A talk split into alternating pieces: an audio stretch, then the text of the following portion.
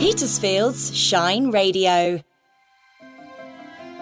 The Shine Radio recipe with Noni Needs.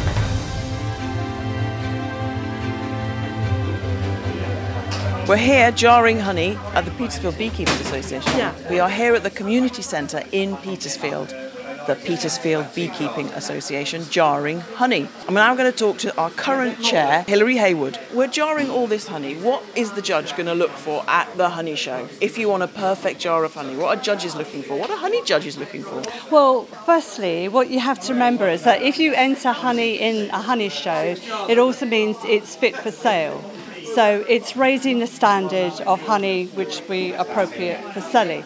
So but the judges do go one level above that. So what they're looking for is perfectly clear looking honey in one pound jars with nice gold screwed up lids. And they're also looking at the colours of honey because when you enter a honey show, there are different categories light, medium, and dark. And most of the honey here I would put in the medium category.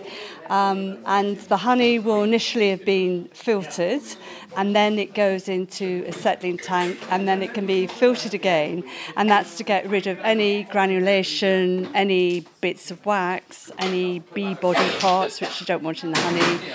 And then it's bottled beautifully in our one pound honey jars and the judge will look at that and say, "Oh, what beautiful honey!" And we will give you all it? first prize. Yes, they do taste it.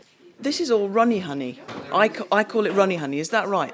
Do you ever have set honey? Yes, set honey is often found or associated with oilseed rape honey, of which we had a lot of this year because a lot of farmers in, in around Hampshire were growing uh, lots of oilseed rape crops. So the spring honey we got um, was oilseed rape because, and we could tell because it sets really quickly. So as soon as you uh, p- uh, take it off the hives and you run it through the filters, it was instantly uh, crystallizing and setting hard. So with that type of honey, you don't leave it to settle, you instantly jar it, and then it will settle and crystallize in the jar. And it's a thick set honey, as it's called, and it's delicious.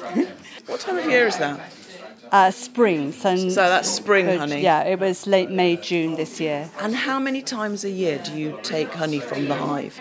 For people that don't know anything about it. You can take it twice a year because you can have the spring crop, which normally is a lighter and if you look at the honey, clearer, brighter honey, and it does taste much lighter. And then you can take a later crop, which is now, which is what we're just doing here in the middle of August, which is known as summer honey, and it's normally darker and a slightly heavier, thicker, richer taste. And what's your honey. what's your favourite honey? Mine actually is the spring honey. Why? Why? It's a it's a lighter, clearer, fresher taste for me. Right. Okay. So this is this is becoming like wine tasting. There are Yeah. different tastes. I'm going to have to pay more attention. Yes, but there were there are definitely different tastes because if bees go to different crops, then you you can you can pick up the different tastes. So, for instance, if a beekeeper has his hives near a lavender field, you can often detect a trace of lavender in the honey. Um, my honey comes from garden flowers, and it tastes very sort of rich honey. And compared to people who just come from areas where there's very limited forage, then the honey has a sort of more singular taste, if you if you like. Does it alter the texture as well? Yes, Depending on the- yes, yes. For instance, um, if uh, coming into this time of year, we have a lot of black. Well, no, blackberries just happened, and black, blackberry makes a more runny, sweeter honey. Um, and also borage honey is much sweeter as well, and, and also quite runny.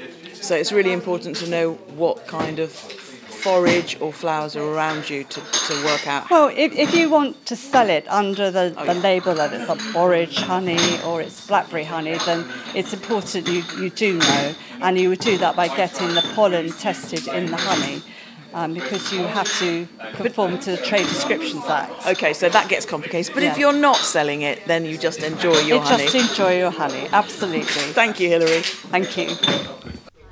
That was me talking to Hilary Hayward of the Petersfield Beekeeping Association about what judges are looking for when they look at small beekeepers' production of honey. The honey show will be at Sky Park Farm tomorrow, Saturday, the 10th of September. Enjoy if you're going along. Noni Needs, and the Shine Radio recipe. Get all the details at shineradio.uk.